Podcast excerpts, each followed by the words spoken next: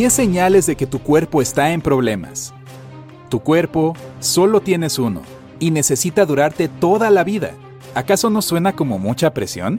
Tu cuerpo tiene una forma de decirte cuando está feliz, cuando está triste o cuando necesita desesperadamente tu atención. Y existen ciertas señales que, si te la está dando, significa que será mejor que investigues. Y algunas de estas señales te parecerán sorprendentes. Si notas alguno de estos signos, pueden indicar que algo está mal. La próxima vez que veas a tu médico, asegúrate de preguntar al respecto. Es mejor prevenir que lamentar, ¿verdad? Número 1. Pies rosas. Normalmente tus pies son más o menos del mismo color que tu cuerpo.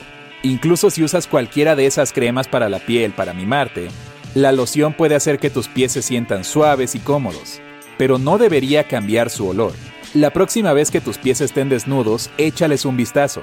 ¿Se ven realmente rosas? ¿Está la piel delgada y arrugada? ¿Se sienten duros y te duelen? Si es así, es posible que desees hacerte un análisis de sangre para verificar tus niveles de azúcar en la sangre. Los pies descoloridos y tensos pueden indicar un problema metabólico, como la diabetes. ¿Con qué doctor deberías ir? Con un endocrinólogo que controlará tu azúcar en la sangre y tus niveles de hormonas. Número 2. Abrazos incómodos. ¿A quién no le gustan los abrazos, verdad? Pero a menos que realmente te encante, estar atado o aplastado no es muy divertido. ¿Alguna vez alguien te ha abrazado y te ha hecho sentir como si estuviera apretándote mucho, más fuerte de lo que te abrazan por lo general? ¿Sentiste que te están atando por la cintura, el cuerpo o las piernas con cuerdas o cadenas? Si esto te sucede, podría ser un signo de una enfermedad llamada esclerosis múltiple, o EM. Si tienes sensaciones desagradables en los brazos y las piernas, como si estuvieras usando guantes o zapatos invisibles, eso también puede ser una señal de advertencia. La sensación puede ser simplemente irritante o podría ser muy dolorosa, pero aún así debes prestar atención. ¿Con qué doctor deberías ir? Con un neurólogo. La esclerosis múltiple es una enfermedad que afecta a los nervios. Cuanto antes la trates, mejor. Número 3. Adelgazamiento de las cejas. It's Kaylee Cuoco for Priceline. Ready to go to your happy place for a happy price? Well, why didn't you say so? Just download the Priceline app right now and save up to 60% on hotels. So, whether it's Cousin Kevin's Kazoo concert in Kansas City, go Kevin, or Becky's Bachelorette Bash in Bermuda, you never have to miss a trip ever again. So, download the Priceline app today. Your savings are waiting. Go to your happy place for a happy price. Go to your happy price, Priceline. A lo largo de la historia, las cejas delgadas han estado particularmente de moda en algunas culturas, mientras que algunas personas prefieren las cejas frondosas. Depilar y peinar las cejas puede ser una declaración de moda realmente atrevida. Pero si notas que tus cejas se vuelven más delgadas sin ayuda de tus pinzas, deberías ver a un doctor. Esto podría ser uno de los síntomas del hipotiroidismo, una condición que puede provocar sentimientos de cansancio, estreñimiento, depresión y aumento de peso. Si estás embarazada, el hipotiroidismo puede ser especialmente peligroso, ya que puede ocasionar retrasos en el desarrollo del bebé y posibles defectos de nacimiento. ¿Con qué doctor deberías ir?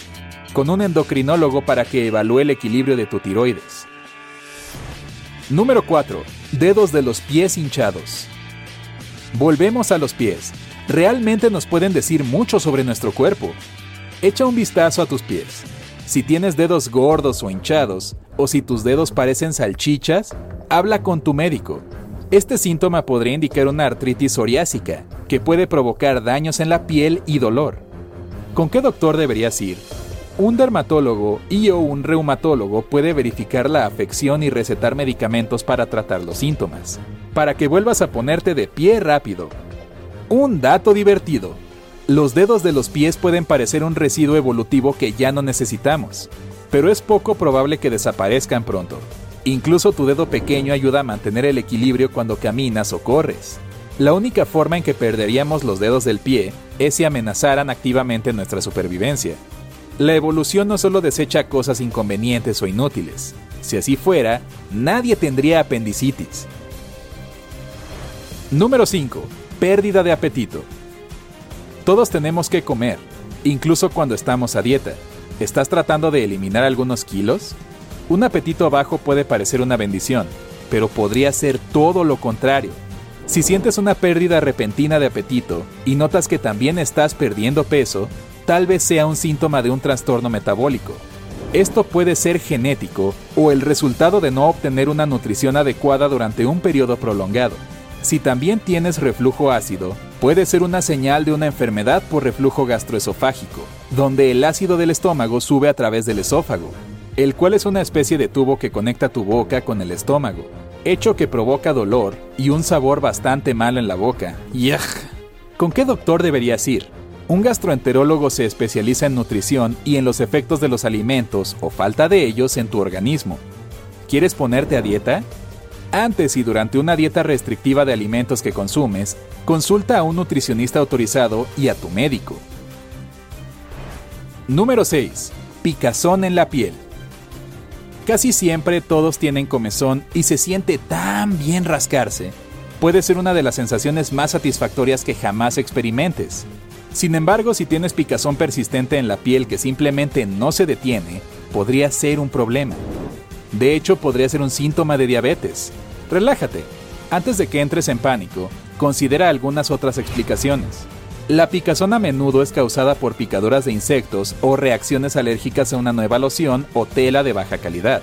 Si ninguna de estas posibilidades explica la picazón, vea que te realicen un chequeo médico. ¿Con qué doctor deberías ir? Un endocrinólogo puede evaluar tus niveles de azúcar en la sangre para detectar diabetes. ¿Sabías que rascarte en realidad no elimina la picazón? Todo lo que hace es distraer al cerebro de la sensación de la comezón con una nueva sensación, el rascado. De hecho, un estudio de 2014 realizado por el Centro para el Estudio de la Picazón en la Facultad de Medicina de la Universidad de Washington en St. Louis demostró que rascarse libera la hormona serotonina en el cerebro. En realidad mejora la sensación de picazón, en ratones al menos. Número 7. Odias estar adentro. Tal vez te gusta el aire libre, pero si eres una de esas personas que siempre abren las ventanas en el transporte público, tienen problemas para respirar en el interior o se sienten claustrofóbicos en el trabajo sin una ventana abierta, debes someterte a una prueba de corazón y excluir el riesgo de una insuficiencia cardíaca. Tu tiroides también podría necesitar ser checada porque el hipertiroidismo puede causar este tipo de cosas. Si te sientes cansado todo el tiempo, es posible que sufras de intolerancia al calor, donde tu cuerpo no regula el calor adecuadamente. Esto puede ser el resultado de medicamentos, uso excesivo de cafeína, problemas de tiroides o alguna otra afección como la esclerosis múltiple. ¿Con qué doctor deberías ir? Ve a un cardiólogo primero para examinar tu corazón. Luego, haz un seguimiento con un endocrinólogo para controlar tu tiroides. Si ninguno de los dos encuentra nada, consulta a tu médico para ver si puede haber alguna otra causa. Número 8. Odias las ventanas abiertas. Esto es básicamente lo opuesto a la intolerancia a estar en el interior. Si no puedes soportar las ventanas abiertas o tienes frío incluso en el verano, debes hacerte una prueba de tiroides. Tu cuerpo puede carecer de yodo y esta deficiencia puede provocar hipotiroidismo. La intolerancia al frío también puede ser el resultado de la anemia, falta de suficiente hierro en tu dieta, fibromialgia o vasoconstricción. ¿Con qué doctor deberías ir? Un endocrinólogo puede evaluar tu tiroides. Si eso no lo soluciona, consulta a tu médico de atención primaria para otras causas posibles. Número 9. Arranque repentino de cleptomanía. ¡Wow, Robin Hood! Una repentina ignorancia de la ley y el deseo de robar algo pequeño, incluso si puede pagarse fácilmente, puede ser el primer síntoma de demencia sobre todo si has sido un ciudadano respetuoso de la ley toda tu vida.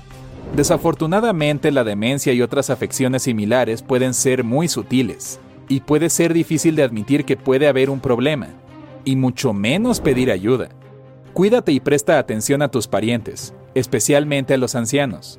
Las personas con demencia tal vez ni siquiera se den cuenta de que la tienen y necesitan nuestra ayuda para que los cuiden. ¿Con qué doctor deberías ir? Dado que el problema puede ser físico o psicológico, consulta con una variedad de expertos en comportamiento.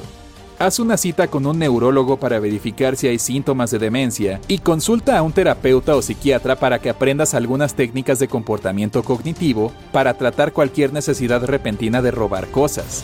Si los médicos identifican el inicio de la demencia, sigue sus instrucciones para minimizar su impacto.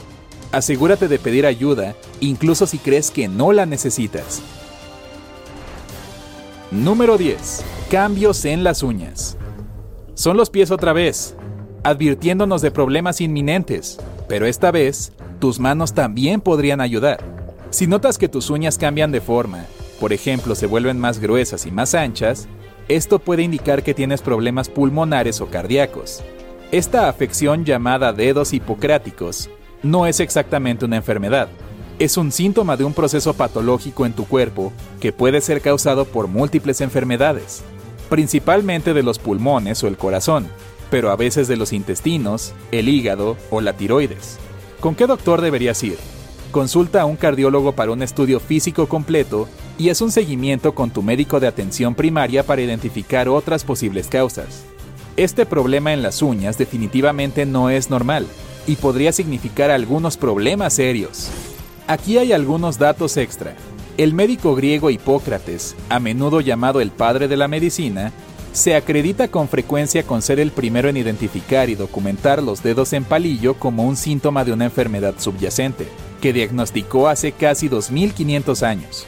Como tal, la condición a veces se denomina dedos hipocráticos. Apostamos a que no lo esperabas.